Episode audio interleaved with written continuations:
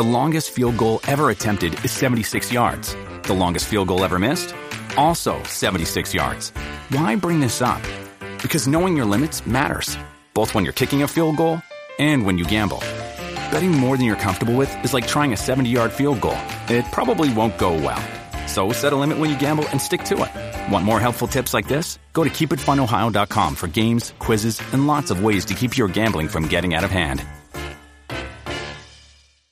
We're looking at TikTok. We may be banning TikTok. We may be doing some other things. There are a couple of options but a lot of things are happening, so we'll see what happens. Dear Donald, please leave these kids and their TikTok alone. They ain't bothering you. Don't you got something else better to do? I don't know how much more I can digest from this hot Cheeto. Now he coming for the kids. Well, hopefully it makes some of them mad enough that they register to vote so we can get him out in November. If TikTok does get banned in the US, there'll be something else to come along. That's why you don't put all your eggs in one basket. Trump be worried about the wrong thing. They still haven't arrested the cops that killed Breonna Taylor. Not to mention, where is our next stimulus check? TikTok ain't going nowhere. Trump is all talk, but no bite. He don't want that smoke. I agree, but TikTok still need to do a better job at pushing out black content creators. I wouldn't mind if they banned some of these white privileged kids from stealing from black content creators. I could get aboard on that. White people been stealing from black people since the dawn of time. That's never gonna change. How he gonna ban TikTok but ain't done anything about gun control? It don't make sense to me. Child, this whole year don't make sense. But let's ask the petty audience what they think.